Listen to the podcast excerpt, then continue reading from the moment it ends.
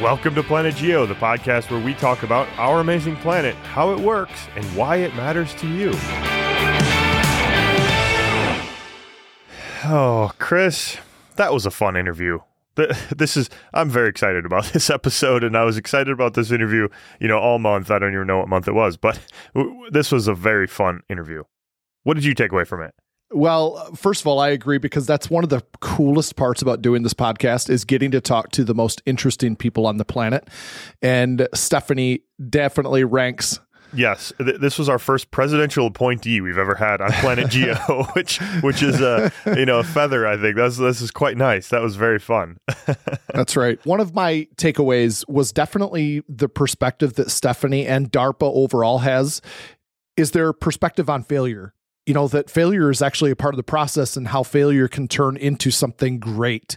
And there are some examples that she talks about in the interview.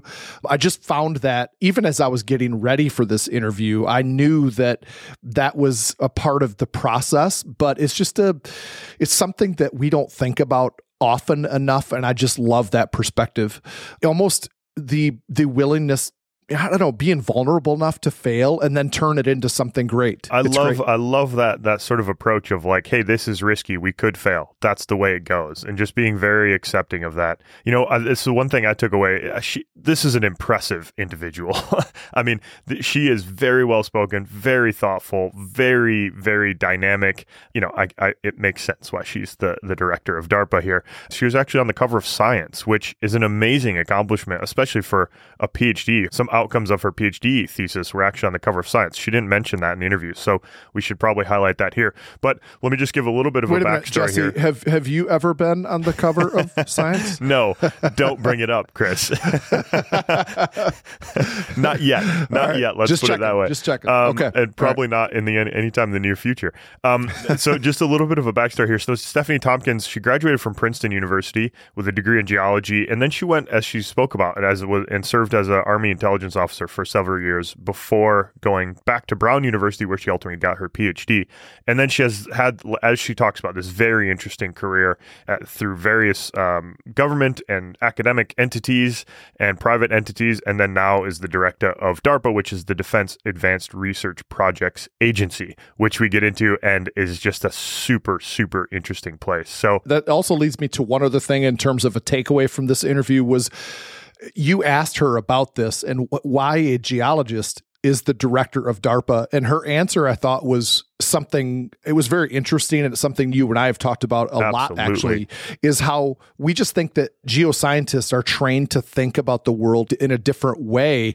And she affirmed that you know that that was actually that was part of her answer is how we're just trained to think about things that sets us up geoscience minded people for an array of careers actually Absolutely. And she had a couple amazing turns of phrase that I am going to steal and use in class, you know, when I'm teaching and talking about this type of stuff. Because I agree, Chris, that was a major takeaway for me was just the the wide and varied careers. And we've talked about this before, but I think, you know, we were just talking before we hit record here that we this is a good way to sort of start interviewing a bunch of geoscientists out there who have a wide and varied career set. And i think you know based on partially on this interview we're going to put together a series talking to geoscientists who at least have geoscience training and then go on to very interesting and widely varying careers. I think this would be a, a really good use of this podcast platform. So so we're going to do that. And this is maybe a good already uh, got a couple good lined start. up. we That's do. right. it's going to be great. It's going to be great. So Hey, Chris, let's get to the interview. But before we do that,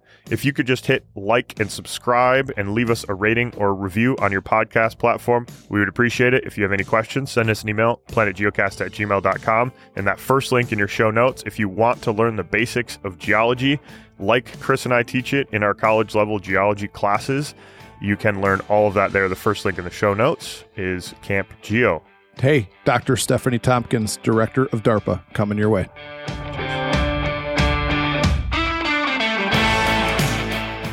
All right, Dr. Tompkins, welcome to Planet Geo. Thanks for joining us. And uh, we're both very excited about this and perhaps a little yeah. bit more nervous than some of our other guests. So thanks for joining us here on Planet Geo. You know what? It's a real thrill for me to be here. I don't get to spend a lot of my time in my day job among geologists. So I love to be among my people. Well, I think we might have a few questions before you about that aspect for sure. We always start out our interviews with this one question because Chris and I both have this experience of why we get into the geosciences. And Chris was this moment for me. I mean, Chris got me into, Chris was the aha moment. So do you have a, a sort of an aha experience when you sort of light bulb went off and you decided, I'm going to be a geologist? Well, a couple of different aspects of that answer. First of all, I have to say I'm a little embarrassed to call myself a geologist. I am trained as one, but it, you know, I don't think I was ever a true practicing geologist in the traditional sense. But, you know, my moment was more of a, a maybe not the light bulb going off, more like that um, that light alarm that people use that gradually gets lighter and lighter and lighter. And nice. it was more of a deciding that physics as a discipline was not for me right? So I I grew up as an army brat all over the world, but a good chunk of of my childhood and where I consider my hometown is uh, in Kailua, Hawaii. So volcanoes, geology is just sort of part of what everybody thinks about and knows. And when I went to college, I thought I was going to major in physics. And I really wanted to see and touch more stuff than I was going to get in a physics lab. And so through a lot of exploration and asking questions and things like that, I sort of realized that geology was the physics I could touch. Um, yeah. Um, and at Ooh, time scales like that. that. I really enjoyed. That's a really good way to phrase it. Yeah. That's so, cool. Yeah, that was my moment. But it was okay. a long moment. It was a long moment. All right. That's great. That's great. um, Stefanie, can we talk a little bit about your PhD? What was your PhD specifically in? And then the part that I'm really interested in is did this set you up for your current career path, your current trajectory? Yeah, it, it kind of did. So my PhD is in geology, but it's very specifically in planetary geology. And for most of my PhD thesis, I spent a lot of time using remote sensing data of the moon, mapping impact craters on the moon and using those as probes of what was happening underground. It turns out that the, you know, the sides of craters and the little mountains in the middle of these craters actually come from deeper underground. And if you can identify their composition, that tells you what the subsurface crust is made of. So that was you know, it's it's it's kind of interesting because I went to geology because I wanted to be able to touch it, and then I ended up doing yeah. so much of my research in geology that requires satellites with imagers to, to get yeah. the data for me. So, uh, were you were you mapping the topography or the chemistry? I just I, I didn't quite follow, or both. The, the, the, uh, so the mineralogy, so really the okay. chemistry, gotcha. right? So we were looking for, you know, we were using spectral reflected light that gave us information about the minerals that were on the moon. And Were you looking we, at these mascons? Um, no, the mascons. In fact, a lot of times the mascons are a little underground. These are the mass concentrations that give you strong gravity signals. If you look at lunar craters like Copernicus, which is on the the near side of the moon, if you look at it, in the middle are these little mountains, and these they're called central peaks. And it turns out that when something impacts the moon to create this crater, there's a shock wave that goes down into the you know, deep into the ground and it rebounds. And as it comes back up, it sucks up rock from deeper than the, oh, wow. than the, than okay. the depth of the crater itself. And so you get this like little window into something from much, much deeper. And if you can map the mineralogy of the central peak, you now know something about what's going on much deeper than you can actually see on the surface. Oh, interesting. Yeah. So the impact crater equivalent of a road cut. Yeah.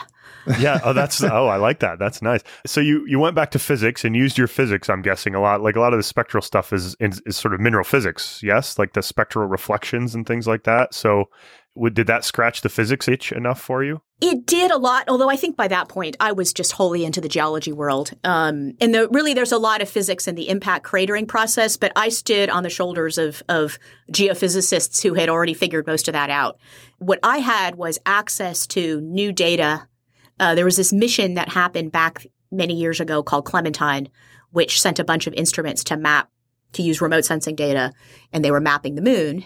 And I was one of the students who happened to be in the right place at the right time when they were getting this whole new influx of data from the far side of the moon. So it was a lot of luck and timing. Let's let's say that. Oh, I mean, but isn't that? I mean, that's graduate school, right? Like being in the. I, I feel I was definitely in the right place, right time, kind of situation. The the early Earth sort of interest in the early Earth took off at a time when, and some new rocks were discovered. And so to kind of come back to the second part of Chris's question, I'm really interested in this because I think well, a little bit of a backstory. A doctor I know recommended you. I think he had worked at DARPA and knew you, uh, had worked as a medical doctor at DARPA and recommended you and sort of said, well, there's a geologist as the head of DARPA, Dr. Stefanie Tompkins. and I was like, what? Really? A geologist is the head of DARPA? That's amazing. Can we possibly talk to her? and, uh, and so I guess uh, the question is, did that planetary science PhD, how, did it set you up for your eventual career or, or was it kind of a deviation? And if it did set you up, like how, how did it? Because Chris and I deal with students all the time. They mm-hmm. might look at you and say, Hey, I want to be that. How do I go be that? and so I don't know. Can you talk us through that personal experience? So the correct answer is yes, it did. And it in a couple of ways. So most directly, it taught me a lot about remote sensing. And there were a number of people who said, Hey, if it turns out you don't want a career in NASA, which I certainly hadn't you know, I was very interested in, that you could take all of those remote sensing skills and instead of pointing them at the moon, you could point them at the Earth. And there's a lot of really interesting work in the Earth observation and particularly in the defense world where your skill set could be in, come in handy. And I was maybe more open to that than most because I had served in the Army before graduate school. So the idea of national security and defense wasn't a complete new thing to me.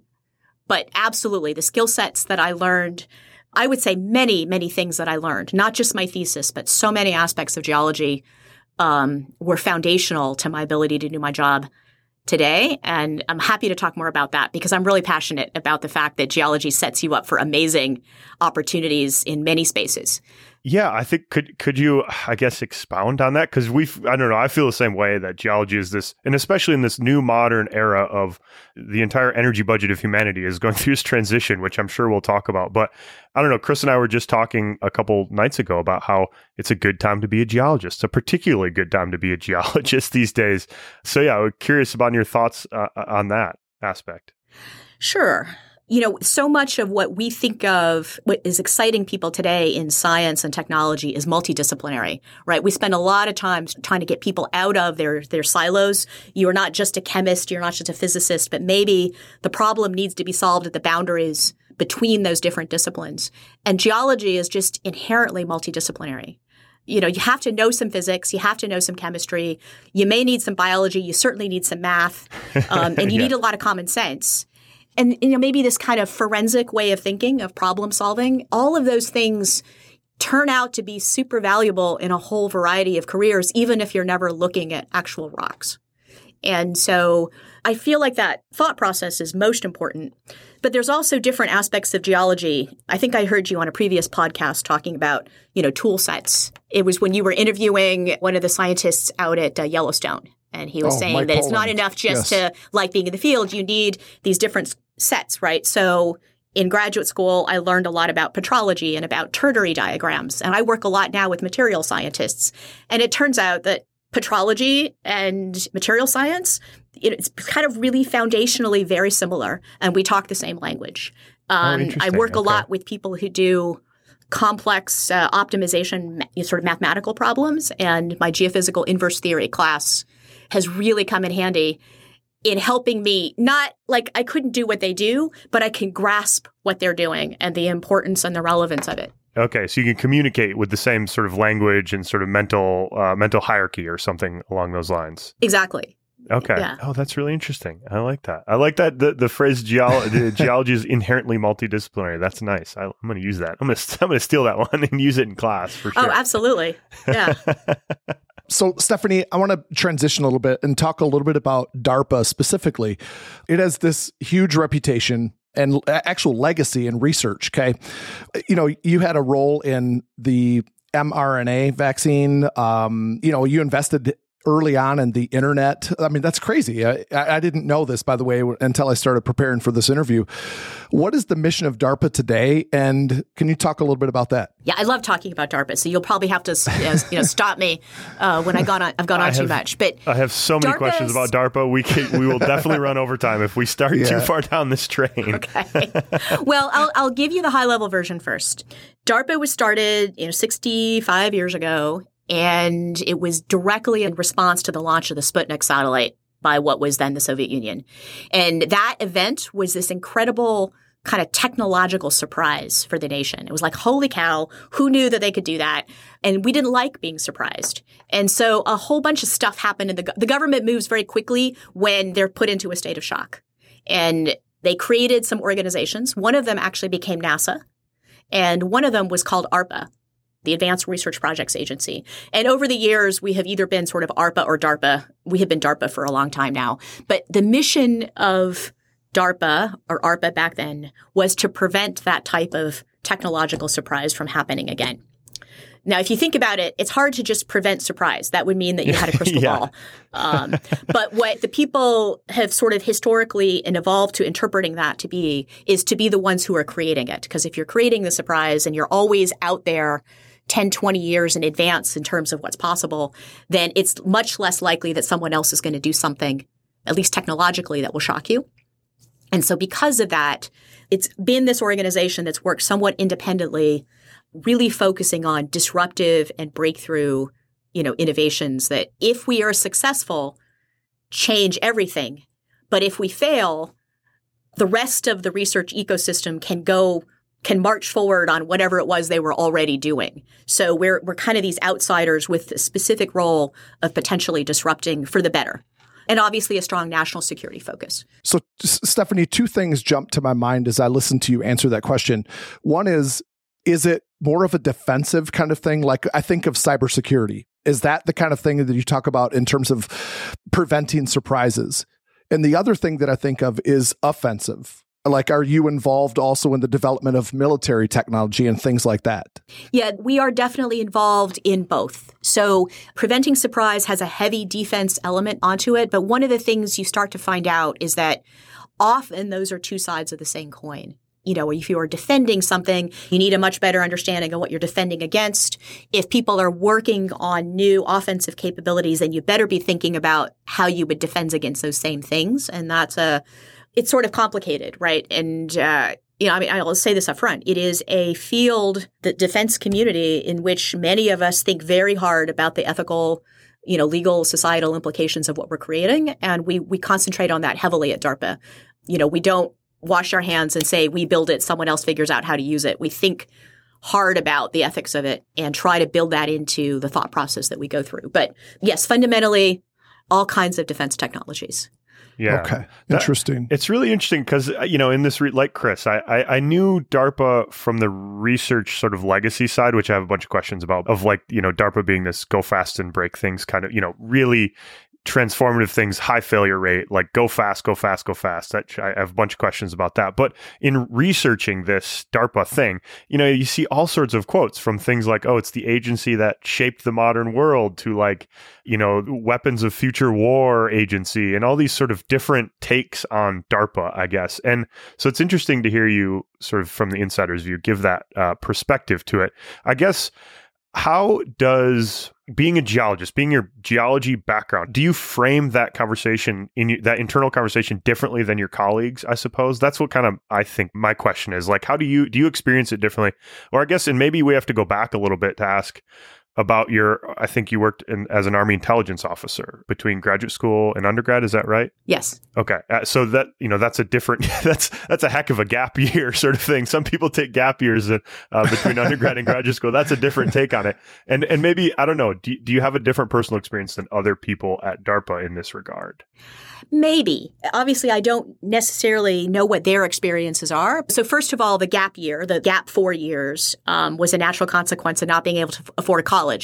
Um, right. So, I went to I went to undergrad on an ROTC scholarship and had this really easy option of not having to attend career fairs or do anything because I knew I was already committed to a job. While I was in my officer basic course at Fort Huachuca, it occurred to me that maybe I should go ahead and take the GREs just in case.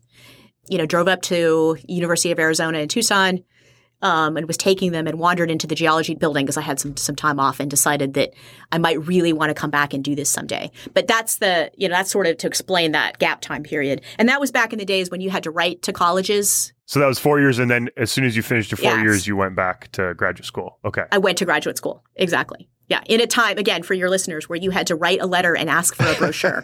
uh, sure. And Yes. also, Stefanie, taking the GRE. I mean, you Yeah. probably took the geology specific GRE, didn't you? You know, I don't remember if I did or not. Okay. I, I suspect I might have done both, right? I Yes, feel like there was a pretty generalized test as well. But to your question about whether or not I think about my job differently, I think that geology certainly lets you think in terms of long time scales.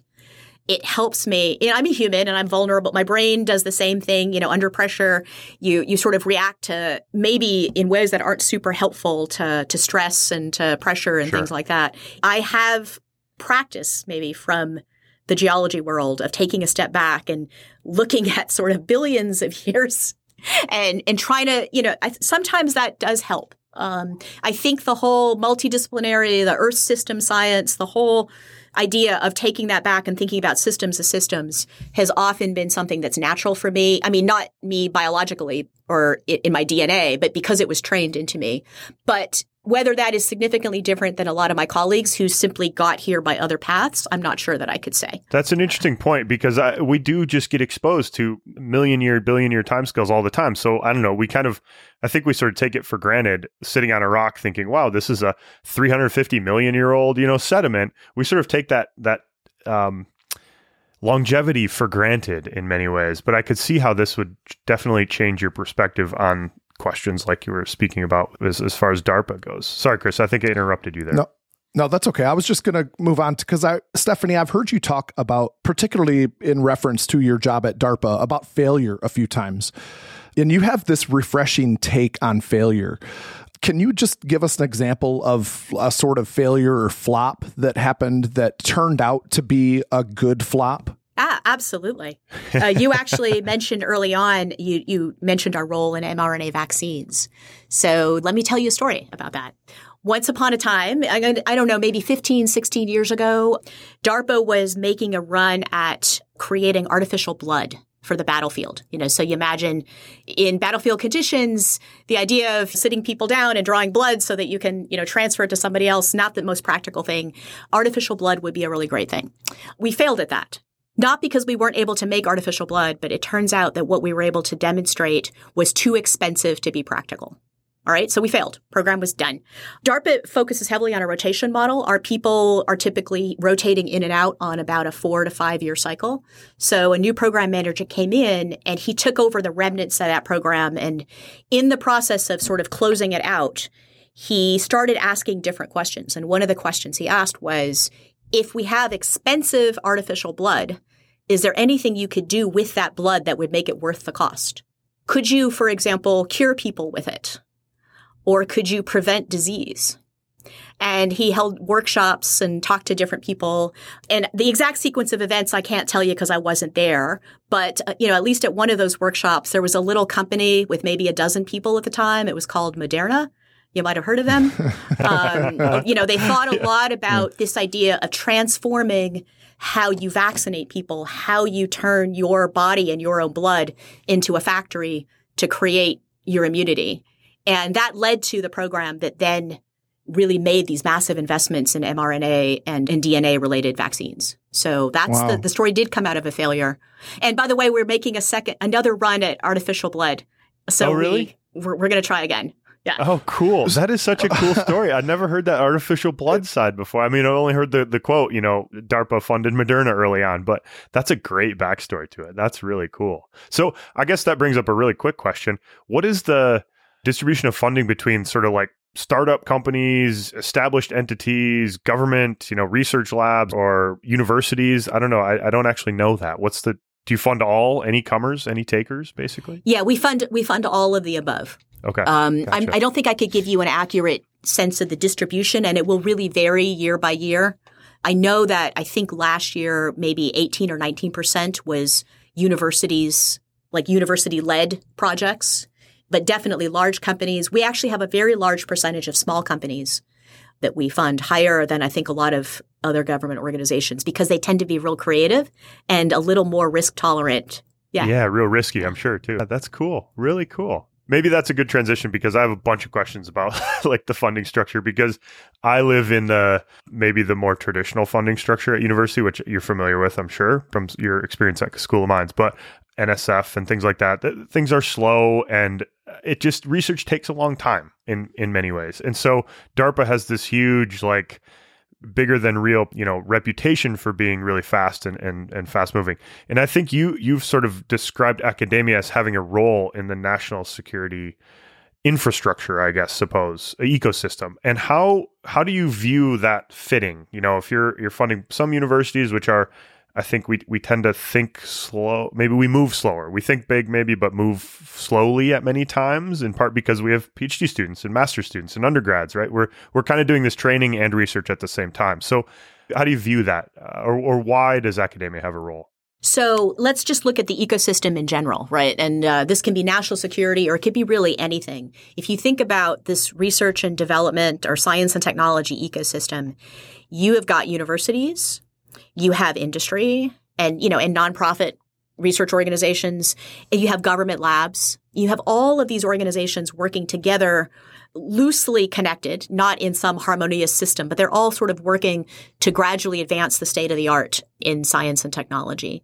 And then within that role darpa has this disruption that we're kind of there on the side. We swoop in and we accelerate something because it looks exciting. The universities often play a role in helping to make really dramatic advances in that more basic early stage research. It might be, for example, that they're making the big discovery, which then after they're done, we start a new program that would work with more industry players to help mature it much more quickly. And we have so much flexibility in our structure of how we start and stop programs that we're able to sort of see a, a bunch of paths and use money and creative processes to like accelerate that technology from step to step much more quickly. I will say that so the universities are a really fundamental part of the S&T ecosystem. And within DARPA, we love them, but it is probably a small what is the subset. S- did you say S and T ecosystem there? Yeah, sorry, science and What- technology. Okay, there we go. Okay, Yeah, thank you. Yeah, yeah. It is a very small percentage of faculty members that probably love working with DARPA for the exact Okay. reasons you said. Yeah, right? And there is some types of research that are fundamentally mismatched to our model. You know, some things really are going to take 20 years and you need to do the entire thing before you figure it out.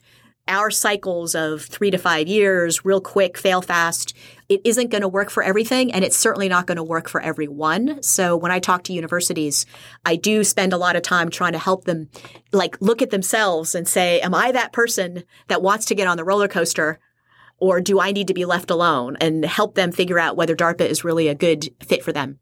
That's interesting because So- I just actually just last week. Sorry, Chris. Just one real quick Okay. story. We I had a um, an, an alumni. It works for a company and approached me about maybe being involved in a DARPA proposal for the critical minerals thing, which I'd love to talk more about. But and I it was a little bit intimidating. I must admit, from my perspective, it was like, wow, these are these are timelines. These are strict timelines. I'm not used to dealing with that those kind of uh, those kind of timelines and turnarounds. Even though it's very exciting the opportunity. It didn't end up going forward, so we don't have a proposal, you know, submitted to you guys. But uh, it, that's an interesting uh, perspective. Sorry, Chris. No, that's okay. Um, Stefanie, does DARPA then essentially, because it's all about speed, right? I assume that's why your model is you have three to five years to work here. It's it's all let's get things done fast. Is that is that a good? Uh, It is very much so, very much about speed. Yeah. so, how do you take the chains off? How do, what like how do you do this? You know, question. like how does that happen? And maybe do you have an taking example the of that, like away. fundamental? Yeah. Do you have like an, a geoscience example you could kind of walk us through the lifetime of, or time frames of, maybe, or or something along those lines?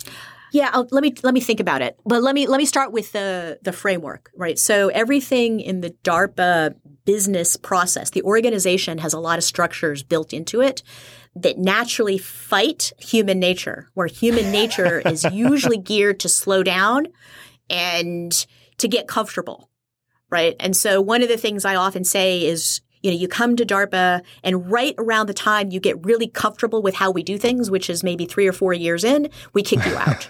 um, we and and knowing That's that great. the clock is ticking, right? That you know, we said, come to DARPA. We're going to give you money, freedom, flexibility, all the contacts and support you need to change the world, but we're only going to let you have four years. that drives That's so cool. people to just behave differently like right so you have to know there's an end and by no means would that work everywhere and it shouldn't you only need to do it in a small number of organizations because you need the rest of that ecosystem to be working at a steadier pace but th- that is sort of how we structure it so we are constantly probing our program managers, you know, as they're creating new programs to really focus on what's the miracle that they need to demonstrate in order to move to the next step. And rather than trying to construct a 10 year or a 20 year program the way you might in another organization, like prove that one thing out or fail. And then everything in our structure is geared around being able to move quickly so that if you're successful, we can put more money on it really quickly and, and advance. Or if you failed, you know what? That's fine because you've got more ideas and let's try something new. Um, Okay. does that help? Can I ask? Yeah, that does. uh, Where did that? Where did this model come from? And was this DARPA's like right when it started? Is this the idea? You know, probably not quite this way. A lot of things have evolved over time, but it is one that I think elements of it were there from the very beginning. But the processes to uh, help make it happen, like the idea of these short tenures, have evolved over the last several decades where it wasn't just suggested, but it became sort of codified in how we do business. Okay. And Okay. Wow. Cool. yeah.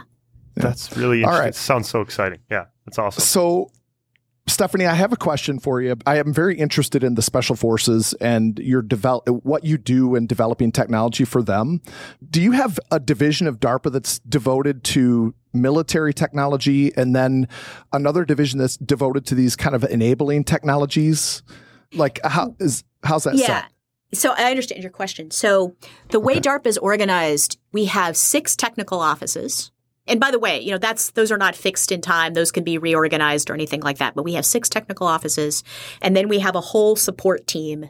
Remember I said that, you know, DARPA people, we kick them out. Our support people stay long term. You know, so all the people that do IT and security and human resources, and they are stable and they provide our corporate memory. Now, within the technical parts of DARPA, we have some offices that lean much more heavily towards basic research, which means a lot more university interaction. And by definition, a lot more of that enabling technology that you're asking about.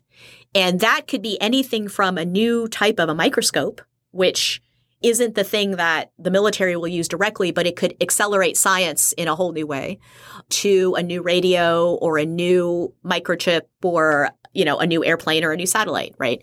So there's the enabling technologies. And then we have other offices that lean much more to those military systems, you know, the aircraft or the, the new ship or the new communications network. But we try not to have like walls between them. The idea is the program manager is a DARPA program manager. And if they've got an idea that could change the world, it shouldn't matter where they sit as to what they can do. So they're very flexible, but they're homeroomed. I, I sort of think of these offices as homerooms where they get lots of support and lots of help, but they can work in any office that they want to. But fundamentally, when I look at DARPA accomplishments over history, I do sort of divide them up between the things that are more enabling, like the ARPANET, which became the internet, or material science, or the more clear military technologies like stealth aircraft or miniaturized GPS receivers. And I the mean, what idea is that list. DARPA is working What on all of those, but we're not, we don't try to box people into one category or another. Okay, maybe let's get into the geology part of this because I'll admit I sent a relatively searching email and I was not expecting a response. When I sent an email and said, "Oh, Dr. Tompkins, would you be like to come on our podcast?" So I guess you seem like a very thoughtful person. Why did you agree to come on a geology podcast as the head of DARPA? Apart from you just being a geologist in, you know, by training, what about geology is interesting, and why is a geologist the head of DARPA? Frankly, I guess I, I guess that's part of the question. Like, you know, I, Chris and I were big proponents of geoscience, but that doesn't mean we're right. So I, I would like to hear your perspective on that. Yeah. Well, so the idea of why um, a geologist is the head of DARPA is probably more of a coincidence. I am 99% sure that the people who were doing the search for the DARPA director were not looking for a geologist. Um, they were just looking with a with the right mixture of experience and you know mm. all of the time and the things that I've done. You know, I think helped to prepare me to be able to do this job. Hopefully, hopefully reasonably well. You know, I'm super passionate about DARPA and I want it to be successful. Uh, but why I came on, it's tied to a little bit of what we talked about before, which is how passionate I am that geology, the training of geology prepares you for much more than just being a geologist. And I feel like so much of the geological background has helped me at different stages in my career to do non geological things that I would love to help get that message out to lots of people that one, if you can get an amazing job as a geologist, you should because it's awesome. But if you can't, or if you choose to do something else, the geology is still an amazing background. And I often push a lot of people who don't quite know what they want. I'll say, well, you know what? If you major in geology, you could do anything. So okay. that's, that's, that's a good one. part of that message. But let's be fair too. You know, I mean, human and the, the shallower, simple answer, which is I don't get to talk to geologists a lot, and um, having well, a chance to too. do that is kind of a treat. Was was part of my thinking as well. Well, that's good too. I guess uh, maybe can I, Chris, if you allow me, I'll ask the question a different, slightly different question because I think what I heard was a little bit like geoscientists can have a lot of careers like that. I guess another question that comes to mind is Does geology have a role in national defense? Or maybe not geology like their traditional hammering on rocks, but geoscience, maybe like the broader thing, pointing your instruments towards Earth. Is there a role for geoscience in national defense as well as geoscientists, I guess? Certainly. Um, there is at every level. If you think about it from the seafloor, the ocean, the earth and the subsurface, up through the atmosphere. I mean, at every level, whether you're thinking, I mean, the Navy is probably a great example when you think about this because they have to understand oceanography pretty well. Actually, they pay a lot of attention to the stars too. We still do a lot of star based navigation in the, in the DoD. There's a lot of underground aspects of national security, you know, things that underground facilities, tunnels, detecting tunnels, stuff like that, where you have a much more traditional set of geologists. You might remember, um, I don't know, you might not be old enough, but, you know, back in the day, there were uh, videos with Osama bin Laden would be, you know, somewhere remote, right? And it was geologists who were figuring out where he was based on the rocks that were surrounding him. Oh, is that right? Um, I so did not know that. Yeah, that's interesting. Yeah, lots of really oh, cool. Wow. It's so it's not usually like like front and center the way aerospace engineering might be, sure. but it is very much part of the fabric of national security at, okay. at many many different levels. Okay, that I like that. That's a, that's yeah. it. I like that. Okay, so a little bit of backstory to this question, Stefanie. Uh, Chris and I are terrible at naming episodes, and we almost always fight about naming episodes. And I guess, what would you name this episode? this is the first time we've ever asked anybody this, but I think it would maybe say a lot about your perspective on how you sort of view geoscience and national security. I don't know. Do you have a, a name that comes to mind for a podcast episode, a geology podcast that you're on, or not? well, let's start by saying that I am probably very much like you. I'm terrible at naming things. When I was a DARPA program manager, my programs always had, they never had cute acronyms. They were super boring. Um, and, and the best thing about my job is I had this team of people who I can say, you know, some long, boring thing to describe it, and they will come back with a really cute name. But, uh, you know, I, I think I would love for it to be something that reflects this idea of a geologist in non-geology territory, you know, like a geologist in strange lands or something. This idea of the ability to take what you have learned and and put it to good in many other uh, different disciplines. Oh, I like that. I like. Well, I can tell you, you're not worse than Chris at naming. I mean, I come up with great names all the time, and Chris comes up with some real terrible ones. Oh yeah. my goodness, all right. they're the worst. All right, all right, Chris, you and me, we'll we'll yeah. uh, uh, we'll have coffee together. and We'll celebrate our geeky, non-exciting naming there you go, uh, conventions. You go. But it, that's interesting. You don't have a plan. I, I feel plan. like uh, Stefanie, the seismologists are the only ones who come up with good acronyms. Like I can't come up with an acronym to save my life, but every seismologist I know has like these amazing little acronyms that they're really good at. And I don't know, it's something about being a seismologist. So, well, I'm actually shocked by your answer, Stefanie, because the DoD. I mean, you're that's what you live on are acronyms. I mean, DARPA, for instance. I mean, it's that's crazy. um, all right, Stefanie. So you're on a geology podcast. I feel like we need to ask you something geologically. So here's my go at this. What is the most interesting geologic place that you've ever been and why? Okay, let me think. There's probably more than one. Okay, well, you can talk about more than one. Let's pick the one that might be the most unusual, and it was certainly interesting. When I was a second lieutenant in the Army, serving in Korea, very close and, and basically right along the demilitarized zone.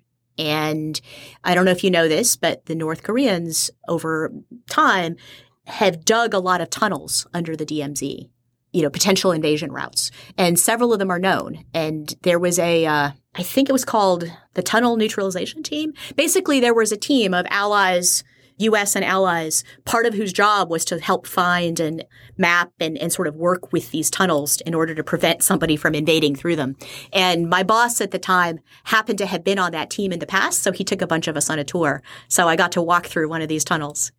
And just to tell you how sort of mediocre a geologist I am, you know, he held up the first rock and he says, Okay, geologist, because I was the only one who could answer to that, and said, What is this? And I said, It looks like rubble, sir. He's like, uh, it was All a lot right. of granite, a little bit of gneiss, just so you know. But I, um, okay, I was yeah, going it to was, uh, ask yeah. what was Yeah. the rock? What was they it? dug Yeah, it. They dug those tunnels through amazing. granite and gneiss. Yeah. Uh, Holy cow, of- that's not an yeah. easy job. In, I mean- in some it, it- right and it's and it's across the full peninsula so it will vary but the the opportunity to walk through those tunnels was lots of That's fun that's amazing. So it brings up another question: Do you get called out like that a lot, at being like the one geologist somewhere, and you're and you get called out for identify this rock? Right? You know, the the one geologist on the team. Can you tell me what this rock is? Or do people bring you know rocks they found in their backyard to identify occasionally? not anymore they used to but then we reached the stage after graduate school when they would bring me a rock and i would say well after you've taken it to a lab and taken a spectrum of it i will identify it from the spectrum Nice, nice. I- that's a good. you know i mean i was i was okay i you know i did my field work and i learned a lot but it, i never got to practice it enough so i am not super good with hand samples beyond the like the real obvious ones that i did in like like geology 101 Well, uh, in, unless I mean, I can't identify sediments to save my life. I don't. We haven't thought about sediments in a long time, so it's it's what you're used to, what you look at a lot. So, I have uh another sort of funding question, if you will. You ran technology transfer at the Colorado School of Mines. Is that right? You were the vice president of technology transfer. yeah research and technology transfer yeah Okay, research and technology transfer. I think most people, I don't think, are aware of these offices at universities. Can you maybe describe what they, what the point of that office is, what you did, and what what your experience was like? Because I've actually never interacted with this office at Penn State. I, I don't know. Can you put that into context for us? What that Absolutely. is? You know, there's both sort of a philosophical view of that, kind of the big vision of what it means, and then there is the very practical day to day. So if you really I'm going to start philosophically because I'm a big believer in public research universities and I just, you know, what they have done for the nation is amazing and what they continue to do. But if you think about it, you know, at a university, one, you are creating knowledge because knowledge is not static. So the research is part of what you're doing to create the knowledge. And then you have a mission to get that knowledge out, the fruits of that knowledge out to the world. And one way you do that, the really obvious way is you do that through students, right? But also you do that by getting your technology into the hands of companies or usually companies or some organization that can put it to use. So sometimes at the very practical sense, that means that a, a university faculty member has made a discovery, they have filed a patent on it, and now the tech transfer office helps to work to get that patented technology licensed to a company that could put it to use. Or they will help the faculty member potentially, you know, form a startup company that can do something with that technology. But it is really the, the very practical and business aspects of moving that technology from the laboratory and out into practical utility. So, I, I, a follow up question. I'm really big into sort of entrepreneurship and and how that fits in. And so, did you uh, did you deal with a lot of faculty entrepreneurs who sort of started a company on the backs of what they'd done in their research, or was it mo- is there a lot more licensing than sort of in house startups, I suppose, Yeah. or or or you know startups birthed in the university? So the answer is going to actually depend on the university. So at Mines, it was more licensing. We certainly had some startups. It was more heavily on licensing. At other universities, it'll flip. And I'll tell you why. Among the tech transfer community, there is sort of this saying, and I don't know if it's still true. So you had these invention disclosures before you file a patent. So for every sort of every invention disclosure that makes like significant money in the future, I'm trying to remember the numbers, but it might be something as grim as like every thousand of them or something, but let's say every hundred of them, only six are ever going to make real money. And of those six, four are going to be biotech, one is going to be software, and one is going to be everything else. Oh, really? So oh, at, wow. at a university like Mines, where you don't have a medical school and you're not doing heavy in the biotech, by definition, you're sort of pushed into that everything else category. So the startup, the incentives for startups and the investment funding and things like that to support that is not as strong outside the biotech world. So you'll see a shift from university to university depending on where their research strengths are. You know, so the bottom line is everybody has to do both, but you might get better at some than others depending on what your faculty are actually doing would you see that changing? And maybe this brings up, I think I've seen a couple DARPA calls for like sort of uh, critical minerals, artificial minerals, I think was when I saw a call for funding or a call for proposals. Uh, would you see that changing from the geosciences given how much massive investment is going into carbon sequestration and critical minerals and uh, what groundwater, maybe even nuclear energy, uranium deposits? I mean, would you see that kind of shifting on the horizon that geoscience startup culture becomes more a bigger part maybe or not? Yeah I, I actually can imagine that it could. I think that certainly with with climate and energy and opportunities like that you'll see a lot more of it you know, you have to think from the the sides of the investors, which is where do they have the best guarantee on investment? For a lot of reasons, historically, you know, first of all, software is easy because you don't have to put a lot of money in, and you can potentially get a lot of money out. Biotech has just been so huge. No reason why you wouldn't start to expect to see more in some of these other domains. I think, especially if you can potentially accelerate them more with the aid of um, uh, machine learning and, and things like that. So there might be some a lot more bets that can be placed in the coming in the coming years.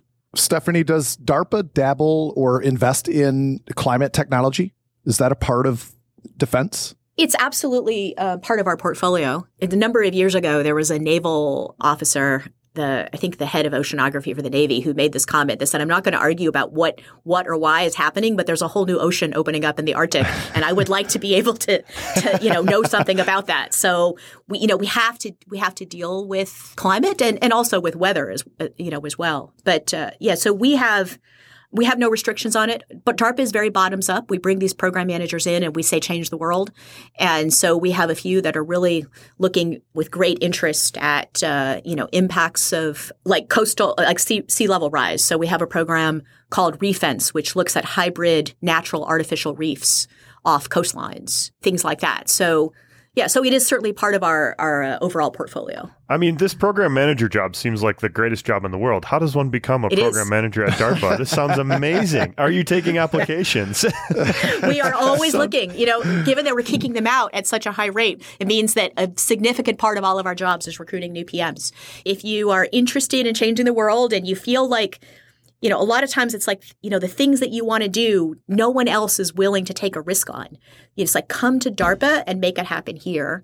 And then you can either, when you're done, you either go back to where you came from or we'll help you find your next great job. So you just, you can contact us through our website. You know, anybody out there that's interested, that's probably the simplest way no, to nobody else to, is to allowed. I'm going to apply, yeah. and I don't want anybody else. Look, I just want my application in this cycle. So, Stefanie, I imagine you probably. How do you get people because they probably have to leave an already lucrative job to come to DARPA, probably, right? A lot of, at least they, a lot of times. They do indeed. And, and I'm sure you'll be shocked to know that the government is not the highest paid job they're ever going to have.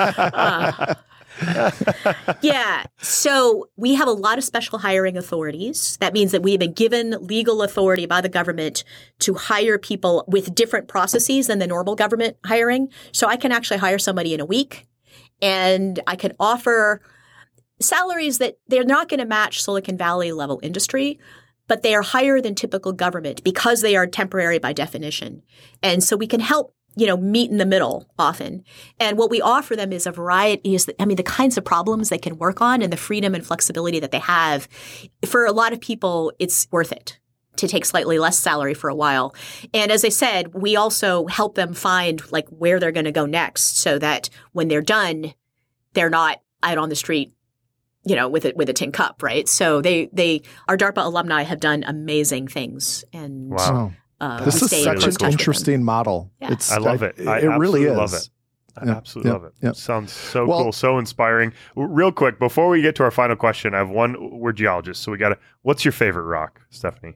Do you have one? Do you have a specific rock that you that you have in your house? Do you still have a rock collection, you know, somewhere in your house, or or do you have like a general rock that's your favorite, a category of rocks Okay. that's your favorite? Um, so for for a specific rock, I am working in uh, Virginia right now because of this job. My home is still back home in Colorado, but in my home in Colorado, I know I have a nice uh, hand sample size piece of chert that I picked up when I was in field camp in Montana, and I actually don't really understand, you know, all the origins of it, but I fell in love with it then, and I have carried it everywhere since. So that's my favorite. the personal rock? heartwarming. I love that. Um, this, this a rock that's yeah. traveled with you all around. I love that. That's great. Yeah, You have it it's, like you a know, it's sort of category as well? smooth and nice to hold, and Oh yeah, It- it's- yeah. Absolutely. yeah, yeah. And it reminds Well- you of field camp, right? You know, Yes, I mean, that's exactly. that's warm, fuzzy feelings. That's right. Indeed, yeah. That's right. Yeah. Stefanie, our final question, because we're running out of time here. We always end with this. What has been your best day or favorite day as a geoscientist? Wow. And you can take that any direction you want to go. and it doesn't necessarily have to you be have- you as a geoscientist either. We could we'll No. we'll accept mm-hmm. anything from your career. Maybe that geoscience set you up for very nicely. Maybe let's qualify it as that. Yeah. One of the best and also hardest parts about being at DARPA is that we have amazing days every day, right? I get to learn something new and or people have breakthroughs every single day. So I don't know it would take me a while to sift through. Let's say this, and maybe this is for you know those members of your audience that are a little bit more like the student that I was a long time. The day that I passed my PhD exams was amazing because I was the most mediocre undergraduate student you could ever imagine. It was quite shocking that I got into graduate school at all. You know, the Army work ethic helped a lot. I changed how I was thinking about things. And the fact that I became super passionate about something and was able to be successful in it and prove that I could do something that I never would have imagined was a was a pretty big moment for me. So um, That's really cool. and, I- and at that moment, by definition, I was the closest to being a pure geoscientist as a newly minted PhD, right? So what Yeah. more could you ask? That's that's amazing, and that's a great lesson. I think, like you know, great could come from anywhere. Like you don't have to be all A's all the time to go on to be the head of DARPA. Like uh, uh, you just, I don't know. That that's a that's a really cool story. Thank you so much, Stefanie, for joining us. This has been an absolute pleasure. Thanks for dedicating an hour, um, being so gracious with your time, and uh, you can look forward to my application for program manager at DARPA. Uh, Um, pretty I will be looking for it, and thank you so much. This was a real thrill for me. Um, this was I love so being fun. being able to chat with you guys. Yeah. it Oh, was so really nice to meet you, appreciate it. Stefanie. Next time we'll talk Same more here. geology. Okay. All right. Thanks, All right. Stefanie. Have Take a good care. rest of your day. All right. You bye. too. All right.